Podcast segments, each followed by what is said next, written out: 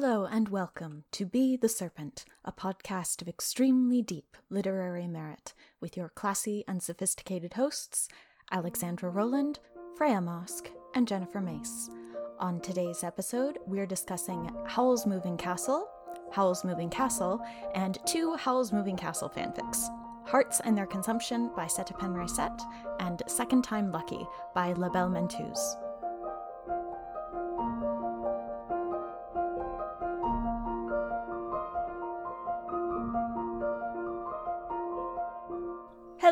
And welcome to episode 89 A Particularly Heartless Wizard. I'm Alex, and I'm the Wizard Pendragon. I'm Freya, and I am Sorcerer Jenkins. I'm Macy, and I am H. Jenkins, florist. We are three red-headed fantasy authors. And today, at long last, we are finally answering that uh, question that listeners have been begging us to do for, for ages and ages. We're having a Diana Wynne Jones episode. Yay! We, we're like, we could do a deep dive on Howl's Moving Castle, but then we think it's cooler if the tent poles are Howl's Moving Castle, Howl's Moving Castle, and then two Howl's Moving Castle fix. So, yes, this is going to be good fun. Uh, but before we get into all of that, uh, what have we been reading, fellow serpents? As usual, I have been whiplashing my way back and forth between genres. um, I recently read the new Alexis Hall romance novel. So this one is called Rosalind Palmer Takes the Cake. and it is about a young bisexual single mom who enters what is basically the Great British Bake Off. Amazing. So this book is the first in a series that's going to focus on like I think subsequent series and subsequent characters in this fake Great British Bake Off. Hmm. And so it's got a lovely ensemble cast and some great humor obviously because it's Alexis Hall. It's an interesting one as a romance novel because the main character spends most of the novel dating the wrong person. Hmm. So, which you don't often see. You know, like she meets someone in what you would think of as a traditional meet cute. She spends most of the book seeing this person, sleeping with this person, but slowly developing a relationship with the person who she is meant to, in quotation marks, end up with. And it's really fascinating. Like, it's handled very well. I thought it was a fantastic exploration of how circumstance and your own baggage can make you mm. be with the person that you think you should be with mm. Mm. rather than the person who is actually right for you. So it, it involves the main character examining a lot of her own preconceptions and the way she thinks about herself and other people. It's really good It's and very funny. Making me think a little bit of the movie Imagine Me and You, yes. Yes. In which the main character falls for her own wedding florist. God, I love that movie. It was It's uh, unfortunate. it's unfortunate. It's one of the earliest lesbian rom coms and it's oh so good. It's so good. Anyway, so I highly recommend Rosalind Palmer Takes the Cake. And then I read a book which I think is an exceedingly Macy book. So Macy, take a note. Oh. This book is book. This book. This book. Macy book. Anyway, this book is called Sister Song by Lucy Holland. Uh, it's a recent release and it is a historical fantasy. Ooh. And it's based apparently on an old British folk tale, possible folk t- song about a pair of sisters, one of whom gets turned into a harp, and then someone plays her, and she tells the story of how one of her, her how her sister murdered her. It's the Bonnie Swans. It's the one I'm doing my gothic based off of. Maybe, but this one is apparently based on a particular thing with two sisters. Yes. There, maybe. Yep, it's a Loreena McKennitt does a version. There's a song. There's uh yes, yes. Then my sister pushed me in, and then the miller's daughter pulled me out, and they turned me into a harp. Yes, it's that one. Anyway. Yes. So this Amazing. does that. um, most of the all of harp us- shit doesn't happen until quite near the end. Most of this is actually a story of three sisters, except it is actually two sisters and a brother because one of the main characters is trans, Mm-hmm. and a lot of um, his journey through the book is coming to terms with his identity and trying to be accepted as the king's heir, Mm. and it's got a really interesting view of Britain at the time with the you know advent of Christianity and the the tension between Christian priests and the old pagan gods, and it has a heap of shit about the king having land magic and the king's relationship with the land has to be right or everything Alex goes is wrong. here going, "Way, There's a lot of Hieros Gamos in that stuff. Not to do with yeah, like the wedding, but the, definitely some king and land stuff. So I think you Yeah. would like this as well. Uh, the characterization is really good. It's got really nice prose. Fantastic book. I'm not sure if it's out in the states yet. I think it may have a slightly later stateside release than it does Commonwealth, but keep an eye out for it. It's beautiful cover, really good book. Wreck for Serpents. Very good. And very briefly, I also read a Regency fantasy book called Half a Soul by Olivia Atwater, which is about a young woman who accidentally strays into fairy as a young girl and has half her soul stolen. And so hmm. she goes through the world unable to feel half of her emotions. And so she describes it as she can't feel the immediate emotions, she can only feel the emotions with a long tail. Uh, and there are hijinks where she gets taken, of course, to the city with her cousin to have the cousin to have a season and get married off, uh, and she falls in with the sort of like the court sorcerer who does not really like anybody and does really wishes everyone would leave him alone. Uh, and they have to do some like solve a, a magical sleeping plague. It's really delightful. I had a good time. And finally, I read Gold and Iron by an dun, author dun. who we may have heard of called oh, Alexandra yes. Rowland. Oh, so yes. this is the re- I got my hands, of course, on the revised version of this, which I read in first draft form as well, and had an absolutely delightful time. The romance in this is so good. The supporting characters are so good. Thank you. It's just a very good book. Do you like the edits? I did like the The, edits. the new draft? I was Cool. surprised actually, like knowing, having read the first draft and knowing that you had to make these big edits of like where the book was set, what the main plot was. Reading it You know, again, minor things. just minor things. Reading it again, I was surprised that it felt like basically the same book because the relationship was basically the same. Right. And so I probably uh, reading, it, I was like, I'm, I'm sure this scene happened. I can't remember what was different about it. So huge is- structural edits and also almost no edits. Well done, good trick. Thank you. Thank you. Thank you. It, it, it is an interesting trick when the spine of a book is emotional rather than action, right? Because that's what Yeah. really anchors it. Um, Yeah. Anyway, Yeah, it was like read- reading an AU. It was bizarre. Macy, what did you read? Yes, um, let's see. I'm awake. Um, I read Kate Elliott's Unconquerable Sun, which was great fun, and it got to like 50% of the way through and started being full of battle tactics, and I'm sitting there going, "Tell me more." Tell me more about this flanking maneuver. And then we got to bop over into the enemy's skull and like see everything from their point of view. Macy, what is this book? This book is a gender flipped retelling of Alexander the Great in space, mm-hmm. which I have been waiting for since literally 2015. Yes. It's and so it's good. in my hands, and now I want the next book, and I'm mad that the spoiler thing I was waiting for in book one didn't happen. Because I don't like the queen. Mm, mm. I'm like, is it spoilers if it's history? I think I think the history is fucked with enough that Yeah. yes, we can call it spoilers. Anyway, anyway, it Yeah. didn't happen, so it's not spoilers. As well as that, I have been reading so much Persona 5 fic. How Um, did you get onto Persona 5? I I don't know. I do Sometimes these things just happen. well, the thing is that there are multiple, like, 100,000 word plus Persona 5 fix as I am discovering. I think part of it is that the villain, who is the main half of the main pairing that everybody ships, mm-hmm. is just this perfect ball of, like, self hatred and deception, and I love mm. him. Mm. Uh, that's why it kept me, I think. After I read like one or two fix, I was like, oh, oh, this feral cat is mine now. Does it, uh, does he think it lends it, itself to particularly long fix because it takes five hundred thousand words to unferal the cat? Oh, you never unferal the cat. You just make him bite sexily rather than gremlinly. You can do that in two thousand words. you can, and some of them do. But I think the big thing is. I did not figure this out until I'd read like three of them. Um, there is apparently a game mechanic that is New Game Plus, where you can go back in time to the beginning of the game and people remember what happened. And so people write lots of time travel fix it fix for some reason. huh. Interesting.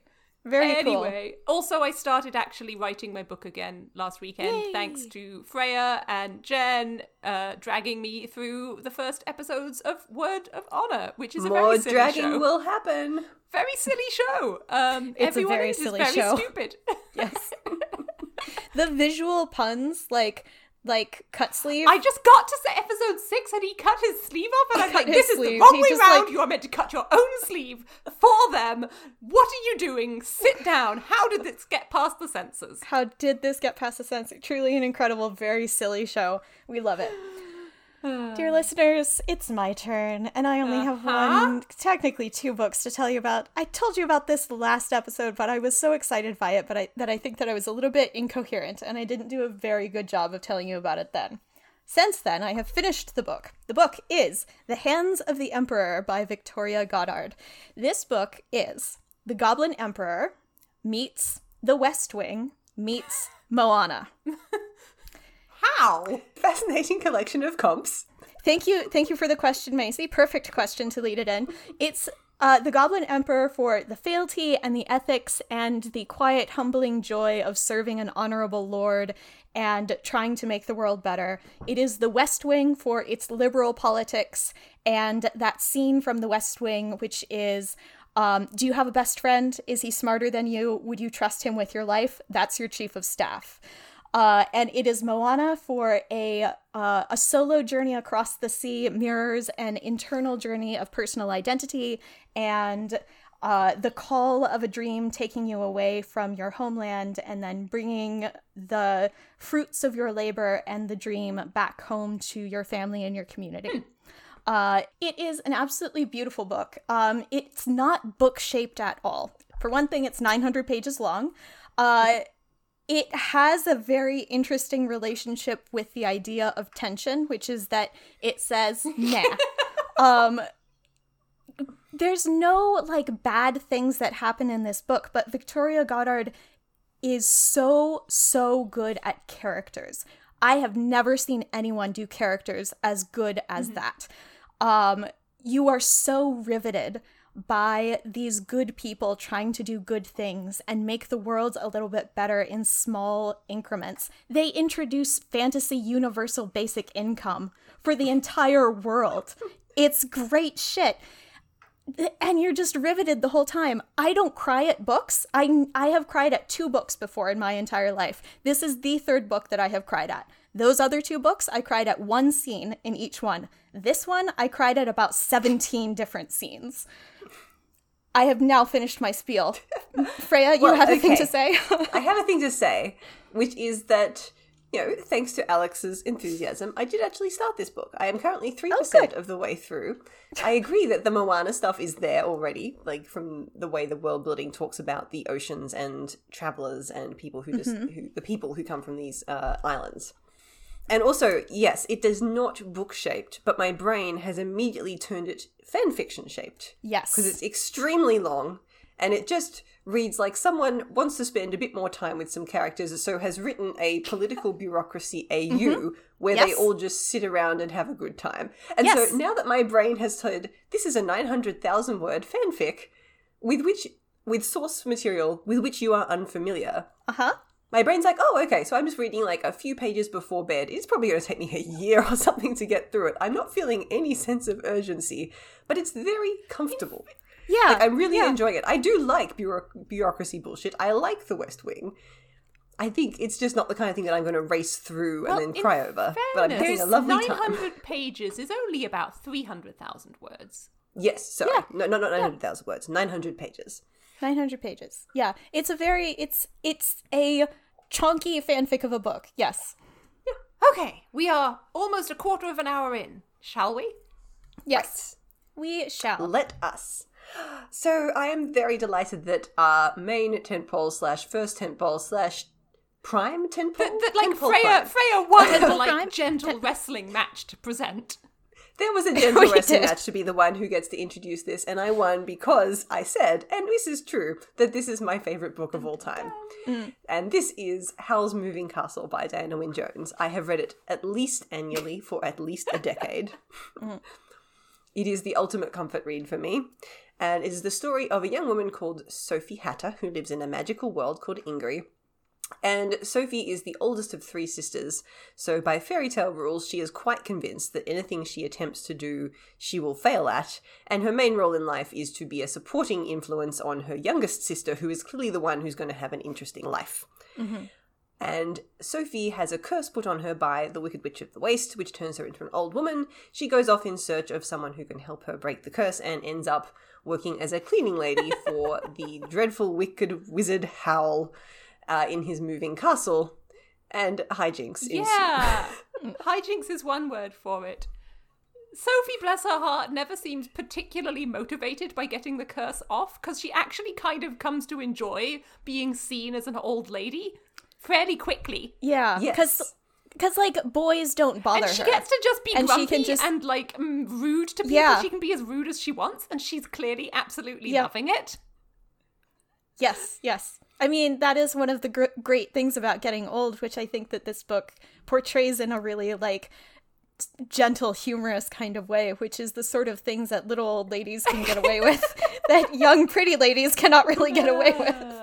Yes, and like on one level, it's very much a journey of self discovery for Sophie as someone who's timid and doesn't put herself out there, but clearly has this sort of like persnickety, ornery personality that she's only ever let come through with her sisters.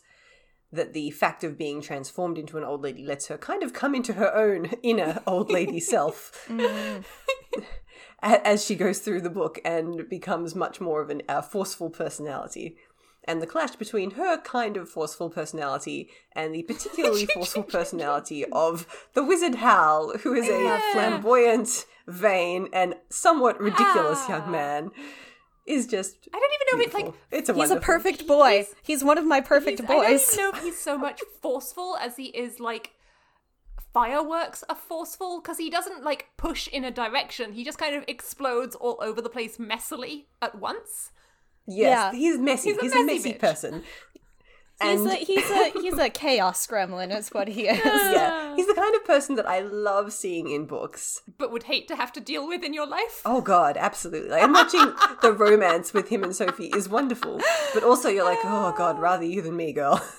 There's like an extended thing Yeah. in the book version where Sophie decides she doesn't like one of his suits and cuts it up into triangles to make it into a skirt. And then he's like, that's my favorite suit. And she has to like sew it back together one triangle at a time. And the Yes. suit shrinks because of the seam allowance.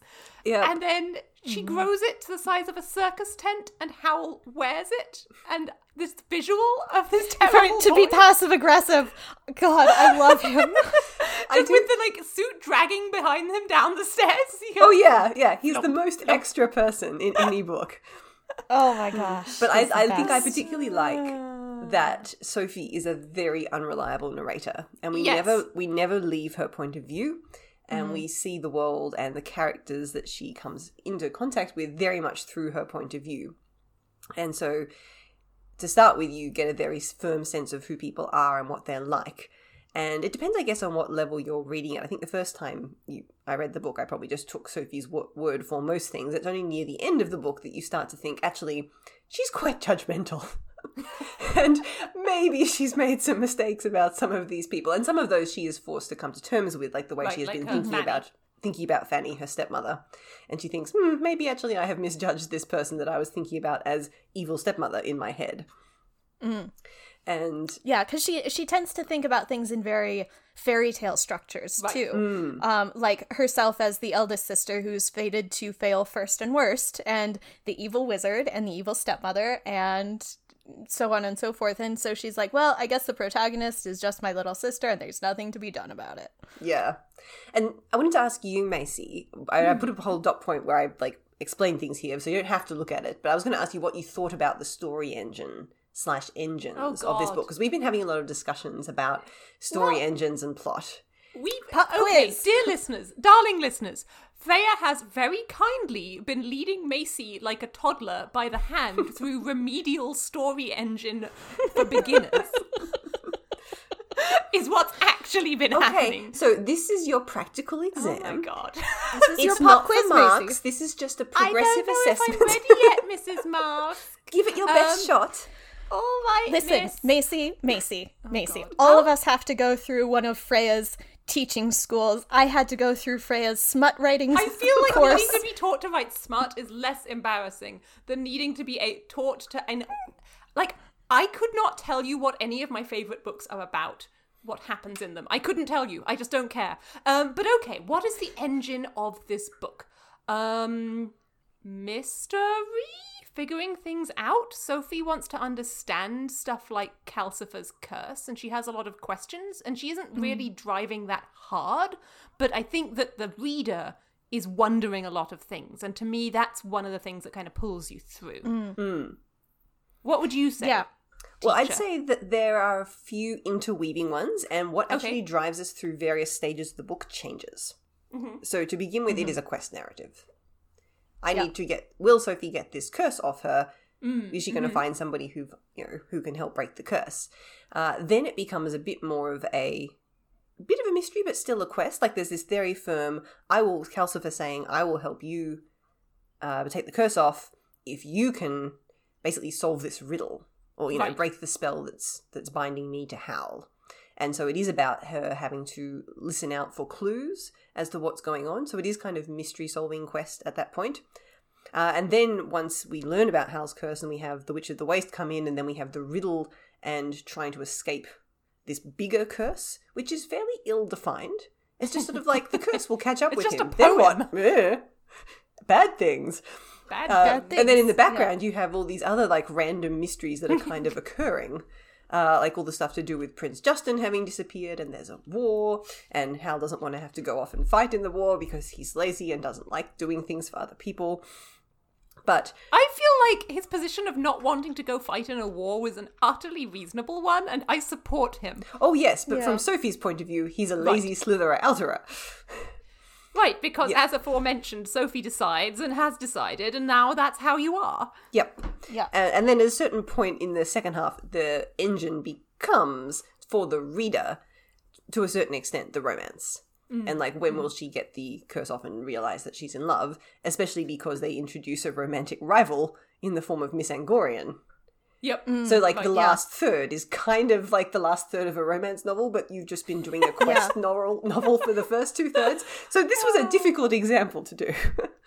because she's or I think she starts being like jealous of the the girls that Hmm. that Howl is flirting with before the end of the last third, but she doesn't. Again, going back to the unreliable narrator thing, she doesn't admit it to herself, and it's hard for you, the reader, to spot that unless you're looking for it, unless you've like read the book before. yeah. Because yeah. otherwise, you're just like you're grouchy for no reason today, Sophie. Why is that? Hmm, I wonder why she's killing things with Weed Killer. yeah.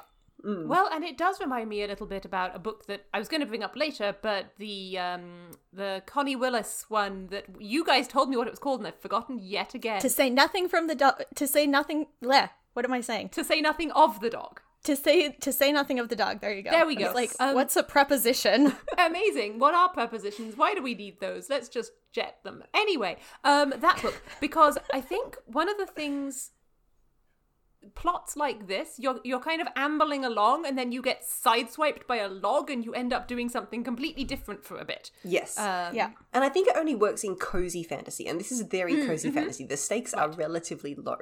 Yeah, there is a war, but we don't really care about the war in this book. Like, it's its background. Nobody cares. Like, we Mm-hmm. Care about what's right. happening to the three or four people who are on the page in front of us. And it's the same in To Say Nothing of the Dog. The stakes are literally can we find this MacGuffin that some horrible old lady has told us to find? Will we get back? You know, I think there is some like, oh, we could change the course of the future, but most of it is cozy and character focused. And I think you Right. can mm. do that kind of side swiping and diverting and tangentialing in a cozy That's a fantasy verb. because the stakes are never enormous. Like if you got sideswiped by a mini quest when the stakes are save the world, then a reader might get a bit impatient as to like why we're over here. But if the stakes are just like, ah, solve someone's love life, then we can just meander down a river for a while and it's fine. Yeah. Mm. Tangentialing. Tangentialing. I like that. It's a good word. Oh, Dear someone- listeners, Macy is not very well slept at present. Please forgive any any tangentialing. That's okay. oh, someone has highlighted my dot point. Please. So this is another thing that I really like about Howl's Moving Castle is that it does a literalization of the heart of the home being the hearth, and also a lot of stuff to do with hearts. So Calcifer, the fire Yeah. demon, is the hearth, and Howl judges people by whether or not they get on with Calcifer and whether they notice Calcifer. Mm-hmm. Uh, he is the magic that powers the moving castle and its many doors. And I love the scene where they, the moving castle moves house. Where they Yes, literally just have to like shovel. scoop him up on a shovel, turn around a few times, and then put him back. Uh, and it really does that as idea, and it plays with hearts. Like this whole idea of how you keep Calcifer alive is that he has Howl's heart. And so Right. Howl being heartless is actually very literal, but you don't realize that and, because that's the riddle that, that Sophie's trying to solve. Uh, and it's only when you do a reread that you realize how many times he is referred to as heartless in quite pointed ways before we and Sophie figure it all out. But it does this idea of, yeah. Yeah. where is your heart? Who holds your heart? And that the place where your heart is is your home. Well, and I think that the way that they did this in the movie visually was also very cool. Uh, maybe we should talk about that next. Yes. Shall we move on to the movie? All right. So uh, another one of our tent poles is Howl's Moving Castle, the Studio Ghibli film, Yes. um, which, considering the fact that it shares a title and allegedly the characters with the book, is not actually the same story at all. No. Um, Nope. at all. At all. I think that's kind of. It has like two other similarities with the book, um, other than the title and the, the characters. Uh, the whole plot has been almost completely adjusted. Uh, I have snarky feelings about this movie, I'm going to be honest with you, because I love the book so, so much. And when we heard that there was a movie coming out, lo, these many, many years ago, um, at the time, I was very, very excited about this. Of course, you would be excited to see an, an adaptation of your favorite book. And then it came out, and it was not my favorite book. It was some other thing. So I can like this movie if I compartmentalize very hard and have it be its own thing. Mm, I agree. Um, if I try to to approach it as this is an adaptation of Howl's Moving Castle, I just get like mad. Uh, I mean, it's not an adaptation per se. I don't know. It's in the same way that It's kind of Ponyo- fanfic. that Ponyo is an adaptation of The Little Mermaid, right? It's uh, it picks it up, it twists it 180 degrees, uh, it puts it in a totally different neighborhood, and then kind of stretches and squidges it a little bit, and it does something completely different. Hmm, I, I think it's yes, an while still claiming and and like labeling itself as the original thing, though, which I think is my my. I, I the- don't know the- that it ever claimed that it for me. was literally the same thing. Other than the title.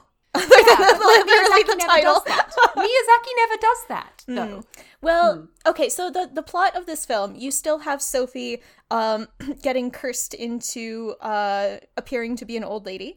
Uh she still goes out on her quest to see if she can get the curse taken off her. So part of, of what this movie does is that it takes away a layer of the unreliable narrator from you. Because Sophie in the book meets Howl at the festival and then doesn't realize until later that it's Howl.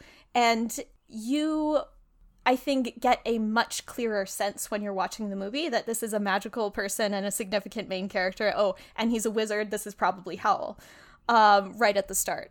And there's these like goopy goblin things chasing them who are trying to track him down. So you get kind of a more of a sense of like what Howl is facing uh, earlier on. But also, very im- crucially for the relationship dynamic in the book, Howl is the one who like kind of approaches her and is like, "Oh, let's go for a walk. Do you want to go see the festival with me?" Like he's a, he he is a young man approaching a girl at the festival and being like, "Do you want to go and Yeah. do some stuff?"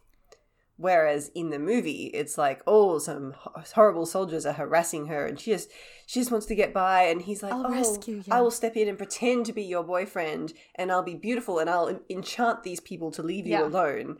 And it feels much more like this will sound odd, but like YA protagonist, like, oh, the magical person has swooped in to save me, rather than like the incident at the festival. You don't pick up on it when you read it the first time. It's just like some young man is being nice and Sophie's shy and she just runs away. Yeah. It's very much like, here is the protagonist! Sparkle, Yes, sparkle, yes. sparkle, sparkle. Oh, we're going to go flying over the rooftops. Well, I think that one of the things that the movie changes a lot is that it is no longer the cozy hmm. genre. And I think hmm. that might be one of the things that's like really reacting Yeah. for, for you two is it's a different genre. Yep. It is an adventure genre, and thus it needs an enemy early. And so these soldiers, who I believe that we kind of then associate back with the with uh, the Witch of the Wastes minions, they kind of have a similar visual aesthetic and size and threat level. Um, become the first representation that there will be physical danger to Yeah. Sophie, and that Howl will play a part in protecting her from that because they chase him over the rooftops, right? They go flying through the air. Um, and that was something that was very different in this movie because we never really have A threat. in the book. Sophie getting chased by soldiers is not a thing that DWJ is going to put Right. in this book. Um, and so it's totally different. Um, one of the cool things, though, that I really loved in this movie was the aesthetic. Oh, it's so it pretty. is a very pretty film. It's a totally different pretty because Diana Wynne Jones doesn't really go for aesthetic mm. prose. She's very sparse. She mm. gives you a lot of space to imagine almost Yeah. anything you want. And so Miyazaki comes along and is like, you know what? I will imagine whatever yeah, I want. Yeah, Thank and I you." think that that makes sense for like the way that Diana Wynne Jones is approaching the YA genre. She's so much more focused on on characters and like what the characters are doing rather than the setting. And Miyazaki, of course, since he's working in a in a visual medium, has the liberty of Mm-hmm.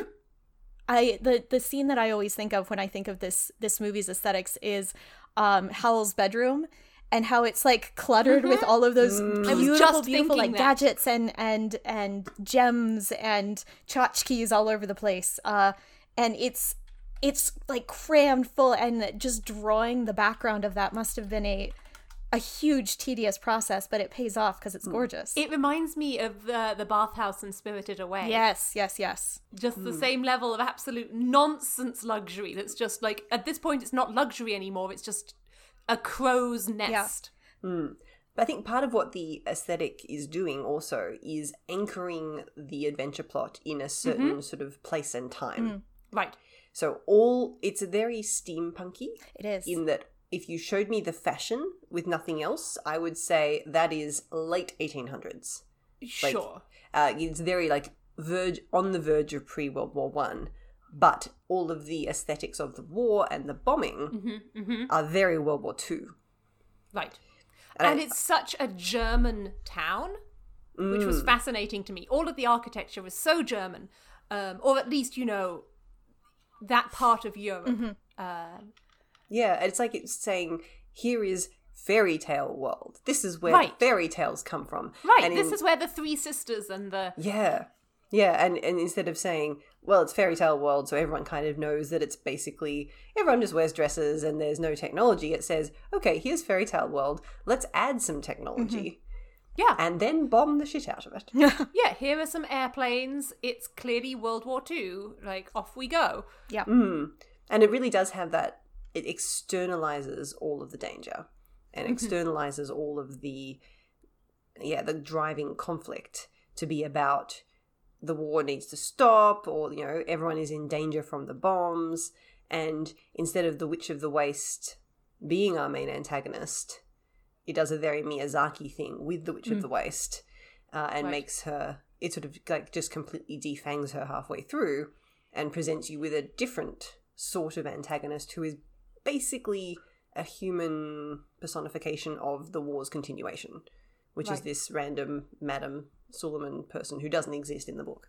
yeah Isn't she the teacher who dies? she was nope, that's Mrs. Penstemon. she was kind of a conflation. She's like three different people. She's like a, a Frankenstein of the wizard Suliman, who was missing in the book, uh, and uh, Mrs. Penstemon, uh, and one other person. Probably the king. Like she The plays king a little the bit. role Yeah, she does more or less of what the king does. Because the king shows up like once and has like one line and then walks out. Um, Yeah. Yes, yes, yes. Whereas Sophie interacts with the king Yeah. In the in her role as Howl's mother. And and Which I love the sequence in the book of her getting lost through all of the rooms. yes, yes. Uh, and going back to what you said about uh, Miyazaki defanging the Witch of the Waste, like that's that is, I think, a, a thing that Miyazaki does quite a lot. Is that he has he wants you to see these people as as human and he wants you to have empathy and so you see the witch of the waste as this kind of pathetic figure and you feel sorry for her and you kind of like sophie a little bit better for being softer and kinder to her once the witch has lost her powers and taking care of her as she would take care of a grandmother or an old lady who needs help. And so it, it tells you something about Sophie. Yeah, especially for a movie that, you know, blatantly a family movie aimed at kids. I think that is quite a good message. Yeah. I mean, in the book, I like that Sophie is the kind of person who, when Miss Angorian tries to barge into the moving castle and like tell a sob story about her missing boyfriend. And, oh, can I touch the guitar? No. Sophie just like, no, no. piss Healthy off. boundaries. Get out of my house. Uh, well, I mean, Stop but I throbbing think at the me. movie a little bit undermines itself because the Witch of the Waste then turns around and tries to steal the heart again after she's been mm. given the the hospitality mm-hmm. and the support and so to me that's where it got a little bit like i wasn't quite sure where we were yeah. going mm. um, with the movie yeah. at that yeah. point it's a little muddled i'm thinking about what else the movie does that the book can't quite manage and i think it really is that difference between lush aesthetic and what you mm-hmm. said about sparse prose but also like there's all this incidental magic in the book that's just sort of there's a little discussion about Michael building a spell and things like that about right, how the right. cloaks work.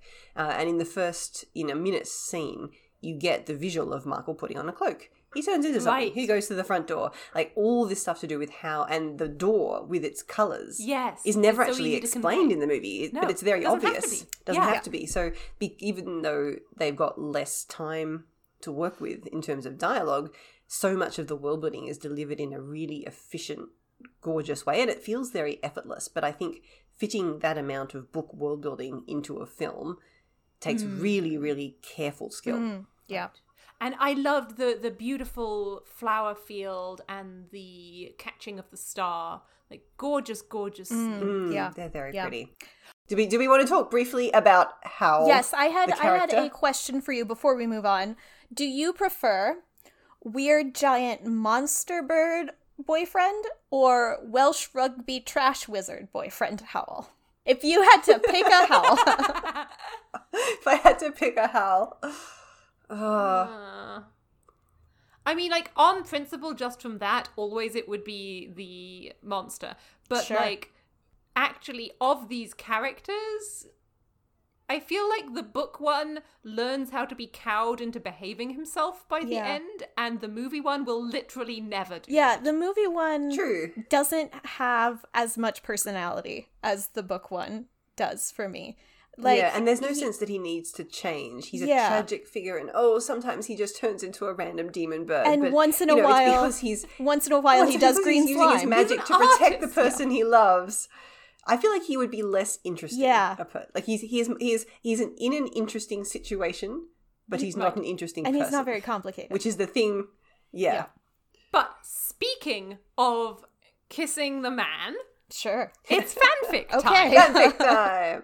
There we go. Macy will find a transition through hell or high water. So, we picked, dear listeners, two little fanfics because Howl fandom has a large number of small Mm-hmm. fics. Um, and the first one we're talking about is called Second Time Lucky by La Belle Monteuse. Uh, and it is a book fanfic about the wedding. Yay! And by the wedding, I mean, much to Sophie's dismay, both the weddings, because they do two of them. Uh, which Sophie is deeply unimpressed by. And this also features the apparent Welsh tradition of disguising the bride as an old woman and kidnapping her, which Sophie turns her head up and is like, that's a little We already on did point, that. isn't it?" we already did that bit. we did that already. maybe maybe that's why. Maybe at the end of the book, Howl's Moving Castle, Howl's like, well, we're clearly married now. Oh, yeah, yeah, we You're an already old did all lady. the I stuff. rescued you. Yeah. It's done. So how do you guys enjoy this one? I thought it was I very love a wedding epilogue. Yes, me too. In It's a, basically a wedding It epilogue. is a wedding yeah. epilogue, and I thought that um, like this is very strongly based on book canon, uh, and I think that it did a good job at depicting the characters as they are in the book and then adding a little bit more on top of that which is kind of what you want a fanfic to do is to like dig into them a little bit more Right, and there's like the bits with like dress fittings Yeah. with her female relatives, and it's very cute. I really enjoyed the part towards later on in the fic. Of course, the witch of the west, the witch of the wastes kidnaps Sophie Of course. again, um, and Sophie uses her she uses her power of telling things what is true to defang and then still show compassion to the witch of the waste, but basically she'll never be able to hurt them again. Um, Yeah. And I really liked that. I liked that because I, as I said, I enjoy a wedding epilogue, but largely in fanfic. For me, that is one of the, the things that fanfic is for. Whereas when it comes to endings of books, Diana Wynne Jones ends things at the earliest possible moment, and that is one of my favorite things about her writing. Like she ends things bang on as soon as the main thing is even slightly resolved. She's like, "Poof," Done. and there we go, we're And we're done. done. No weddings, no rolling around in anyone's, you know, uh, Feelings. feelings. No, no, no. We, we've had enough feelings, and now we're done. And I love that It's very English. in a book. And then it means that you can just add on the wedding epilogue of feelings of your choice, Mm-hmm. which is great. And it's very much what happens in this one. I also like that it digs into the sort of reverse portal fantasy that is Sophie going to Wales, like our words, Yes. our world's Wales, which happens in the book briefly, where she's like, "Why am I wearing strange, tight blue tubes on my legs?" yes, and this one and Fanny and the sisters looking at their calves in worry. yes, It's like, I can see my calves. Why can I see my calves? yeah, so Scandalous doing short the skirts. fantasy of coming into our world and being like, "Ooh, Yeah. ooh, strange things." Yes. which is a fun little uh, scene in the book, and you got to do a lot more of that here, which I liked. Yeah, yeah. And what was the other fanfic? The other fanfic is Hearts and Their Consumption by Seta Penray Set. This is a very Macy fic. Yes. I like this fic a lot. so this is movie canon fic. Yes. And one of the running themes, jokes, taglines of Howl in both settings is Howl eats the hearts of young women. Mm-hmm. Now, what Diana Wynne Jones means is that he's careless in love. And, He and falls for people and makes them chase him until they fall in love with him, and the second they want him back, he doesn't give a shit anymore. yes, and also he is um kind of doing his own terrible PR because he doesn't want people to like bother him or come like talk to him. he's and so not he's good like at life. he's not good at life. And so he's like I will tell everyone that I am also a terrible wizard and that I eat girls' hearts. Blacken my name. I don't think we get much of Howl as a romantic figure in the movie, do we? No. Not Do we really. get any of his sedu- seductioning? No, th- because basically there's only one sister. He, he keeps. Yeah, no, because he, he basically he sees Sophie, and from then onwards, he's just very Sophie Ah, focused. Sophie. So, but we do we still hear in the in the town before the movie really gets started that that Wizard Howl eats girls' hearts. Yeah. Um. So this fic takes that very literally, and it is movie verse fic, and it says, "What if?" By giving his heart to Calcifer, Howl has created in himself a starvation. And in order to live, he has to eat, but he can't eat food, he can only eat hearts. Mm-hmm. And so this Howl in the fic has been going around convincing young girls to give him their hearts because each of them believe that they are so pretty and special that he will love them back and he will give it back. And the fic asks, How can you be so stupid? Basically.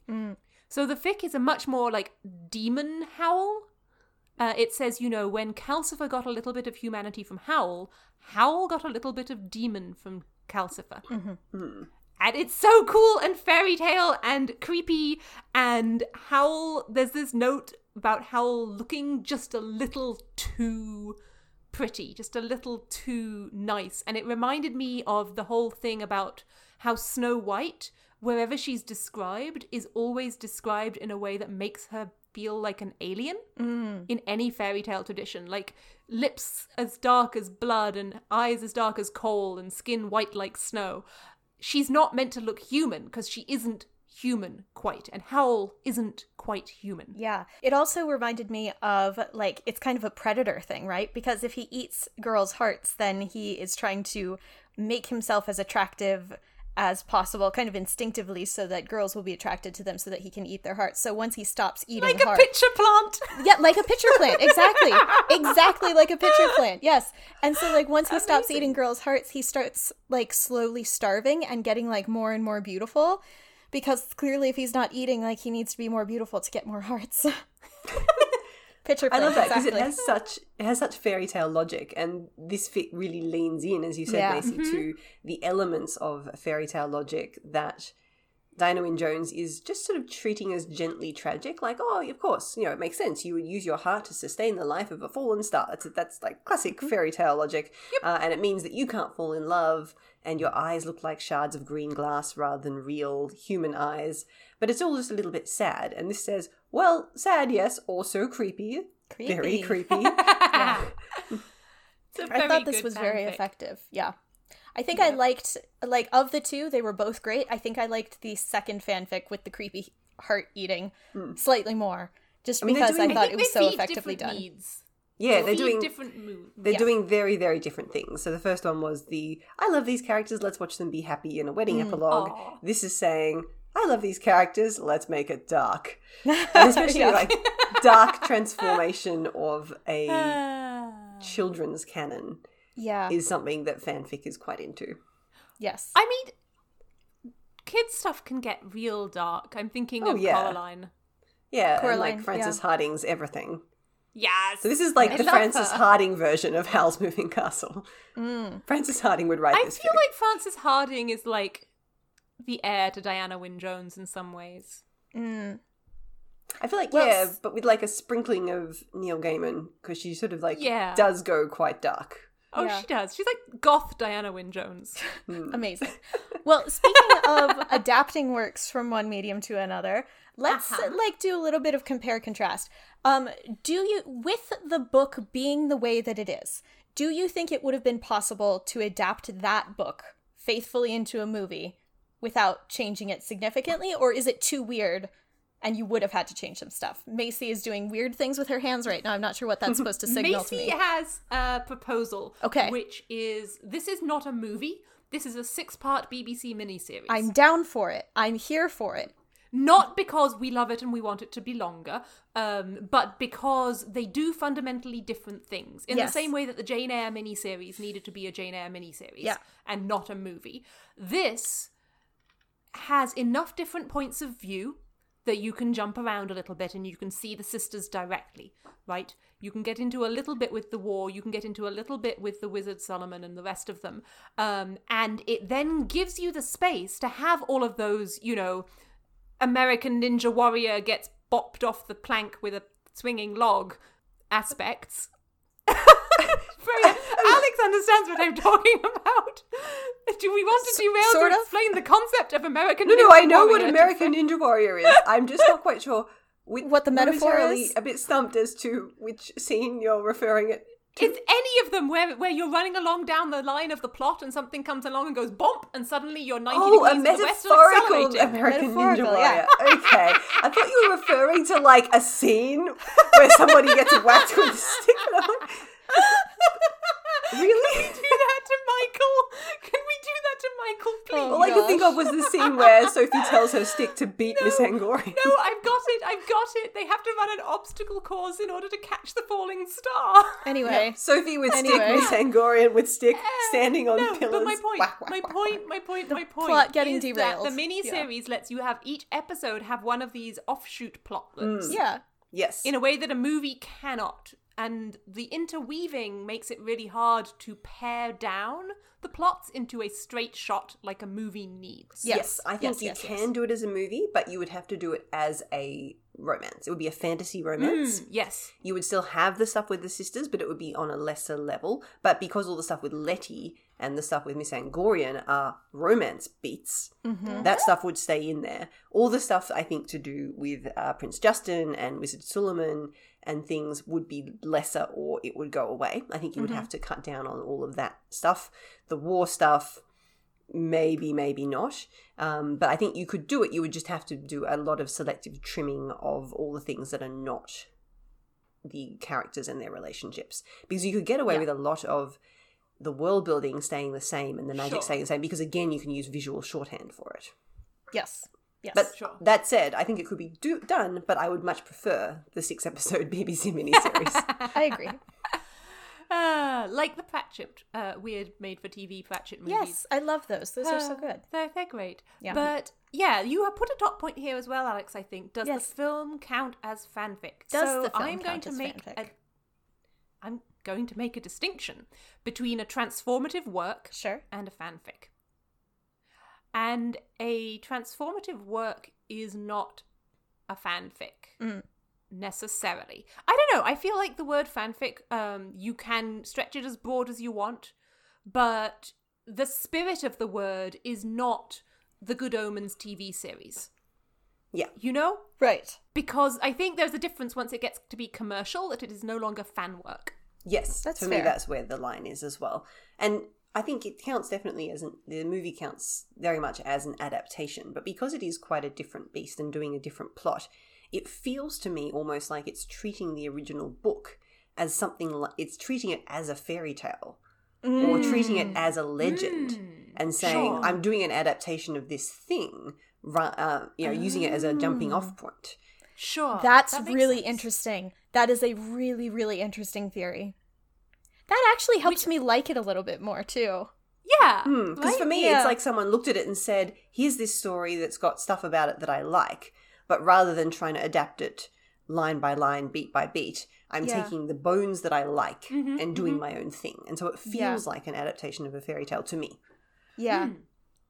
That ca- yeah. cool. So the the following dot point was going to be why is Alex angry at the film but not angry at the fanfics? And I think that that kind of like helps resolve that anger. Because like that kind of shifts my brain to look at it in in a different way. Hmm. Nice one, Freya. Well, speaking of adaptations of fairy tales, Yes. so this is the episode where Macy is the straight man, which is unusual for many reasons. On several Um, levels, yeah.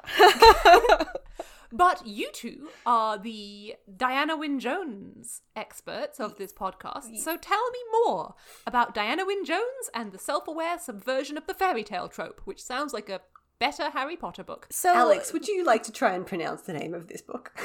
Dark Lord of Derkholm.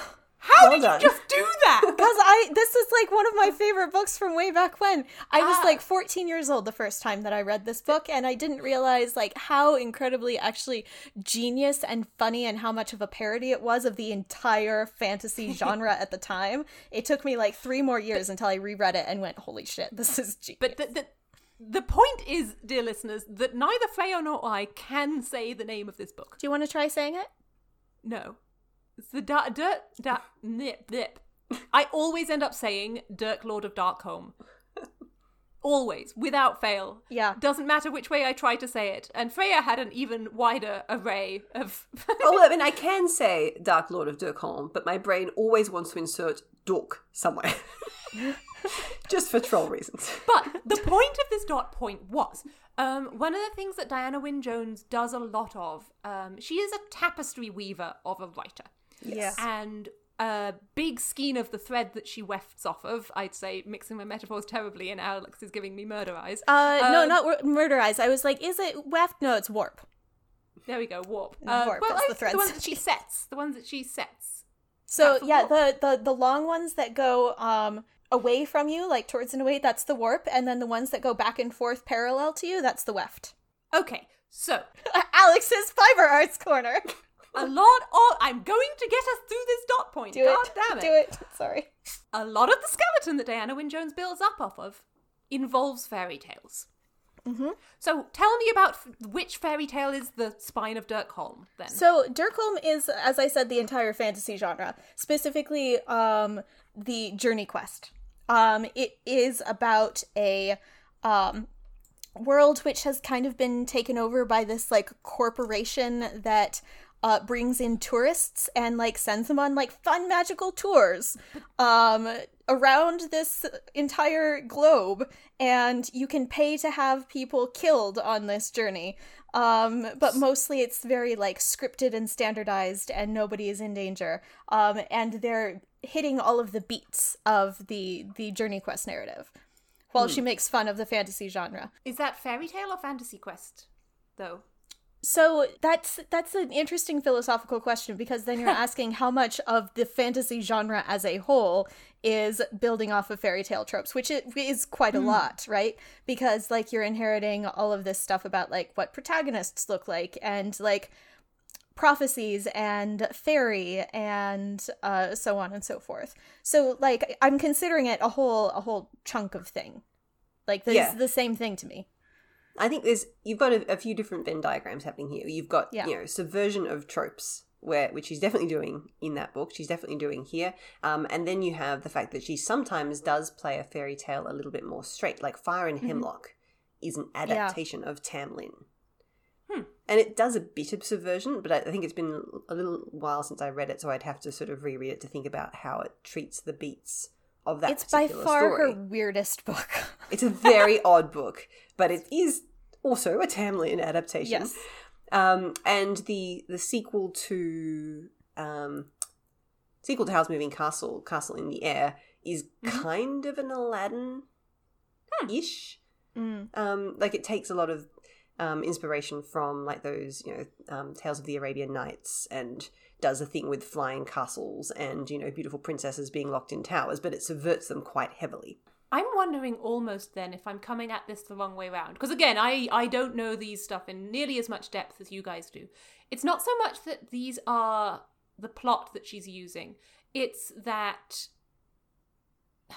they are the common language of expectation that the characters have. Mm, the The characters, characters are usually think in genre terms aware. of fairy tales. Yeah. Yeah. Not the, even if the book is more, you know, um, Lord of the Rings taking the ring to Isengard. That's not where they're taking the ring, Macy. Where are they taking the ring? Mordor. Ring versus hobbits. They're taking the hobbits to Isengard. Very good. there we go. I'm awake. Uh, right. Okay, cool. Because Sophie is not in a fairy tale, but Sophie thinks about everything by fairy tale rules. Hmm. And she's wrong. Yeah. I mean, she kind of is in a fairy tale in that is a lot to do with transformation and hmm. having, Okay. and the, the entire thing to do with, by the end of it, she is the one who has put the curse on herself. And she is the only one who can break it uh, by, you know, accepting herself and accepting who she is and her feelings and not needing the disguise and the protection of being an old woman anymore. Mm-hmm. That's very fairy tale. And she ends up marrying the handsome prince slash Wizard. which is Yeah. also very fairy tale. Um, It's just that she doesn't know which person in the fairy tale she is. She thinks she is the supporting role in someone else's fairy tale. She doesn't realize she is living her own. But beat by bit, beat by beat, there is still a fairy tale thing guiding the way her story plays out. You know, and I'm thinking at the end as well, in either adaptation where she solves Calcifer, it's reminding me a little bit of Labyrinth. You know, My Kingdom is Great. Is that she's proven herself an equal to Howl rather than a supplicant. Mm. And and the release of Calcifer is very like genie being you know using your last wish to set the genie free, and the genie comes back because now you're pals. Right. You know, there's a, there's a lot of those echoes there. But so briefly before we end, um, I wanted to dig into the other thing that Diana Wynne Jones does in this book, which she does in many many books, Many books. and that is portal fantasy. Yes. She loves supportal fantasy. I would say that She that's really probably Just loves doors. She She loves likes doors. doors. She does really like doors. And I would say that that's probably like if you asked me to pick one sort of signature Diana Wynne Jones trope slash aesthetic, it's doors and portals. Mm, and and just people from one that. world, people from one world having to go into another world, Yeah. and that like bit of culture clash slash narrative clash. And Yeah. the reverse one that happens in this one with Sophie going to Wales happens again in Deep Secret Yep. with the like centaur coming to the science fiction convention in our world. Yes. That is that is literally a fantasy oh, novel about Worldcon. It's about Worldcon. It's about very Worldcon. funny. It's very, very, very funny. Because the only other Diana Wynne Jones that I've read recently is I read House of Many Ways for our Houses episode. Yes, Is that, was Magical Yes. Houses. Dar- Yep. Darling Scribes will tell you where to find it. Um, and that one, I remember loving the doors because the doors were nonsense. The doors were extremely frustrating. Mm. You walk through a door and you walk through some other door somewhere in the house, but which one? Who the fuck knows? knows? All you know for sure is there's probably laundry there. Yes. Yes. and I'm like, Diana Wynne Jones, I both admire and hate you for this because it's far too true. Yeah, and it's a huge Yeah. fantasy concept used to do cozy fantasy. I love it so Yes. much. Uh, but do you two want to talk about Chrestomanci at all? Chrestomanci also does portals. Yeah, I think it's Chrestomanci is more this idea of a multiverse to play in. Yeah. Right. And I think it's a little bit interesting. She doesn't do a ton of male main leads, does she? Because Um, Chrestomanci I would is say it's boys a fairly more. even split, especially I if you look at more of the even split. standalones. A lot of the protagonists of the standalones are Ah. like quite young men. Yeah. The ones, or your boys, basically, like the ones that are more sort of standalone middle grades. I would say is a bit of a I'd have to go back and count, but I'd say it, It feels like a seems- it fairly seems even like an- split. It's yeah, it seems like an even split to me as well. Because you have like uh Christopher Chant and you have um Uh, Archer's Goon, male main character. mhm, Uh, Dark Lord of Derkholm, Eight days, male main Dark Lord of character. Derkholm, Eight Days of Luke, male main character. yeah. Um, I think yeah, actually maybe even more. And, and there's a few of the standalones that have almost like a central trio or a central couple of, of characters, yeah. um, where there's usually like one boy, one girl. Oh. yeah, she likes yeah. doing sets.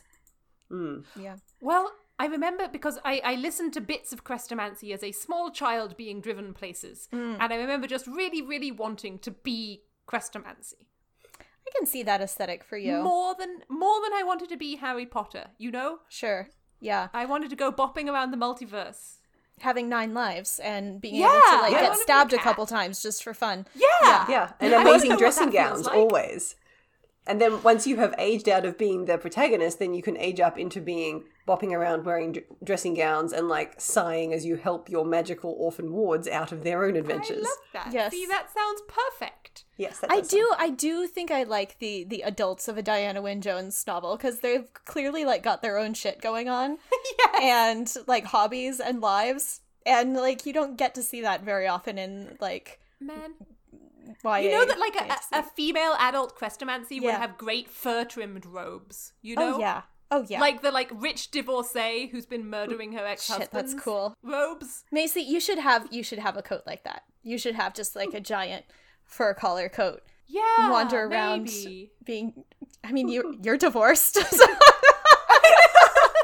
Yeah, as That's the true. one among us who is actually a divorcee. I didn't kill him. well no. I didn't do it. Mm-hmm, mm-hmm. He's still alive, Your Honor. He's fine. He's fine.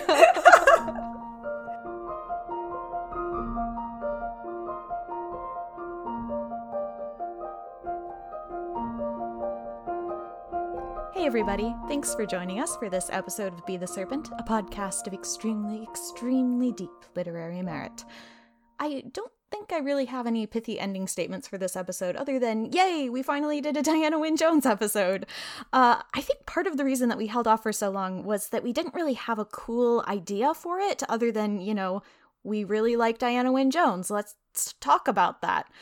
But for whatever reason, it just didn't gel together until one of us, and I don't remember who it was, but I think it was me, had the idea to tentpole Howl's Moving Castle the book against Howl's Moving Castle the movie. Now that's interesting. Uh, but we have some even more interesting topics to talk about in upcoming episodes. On the next episode, two weeks hence, on July 14th, it's our episode 90 extravaganza. We are answering a bunch of great listener questions, roasting each other for our writing habits, and sending our characters on vacation. Uh, so, in the meantime, feel free to continue the conversation with us. Questions, comments, breathless adulations, contact us at serpentcast at gmail.com, at serpentcast on Twitter and Tumblr. And if you enjoy the podcast, please consider supporting us on Patreon. And by the way, if you were a garbage rugby wizard who just wanted to be left alone, I bet people would do that. Good for you for setting healthy boundaries.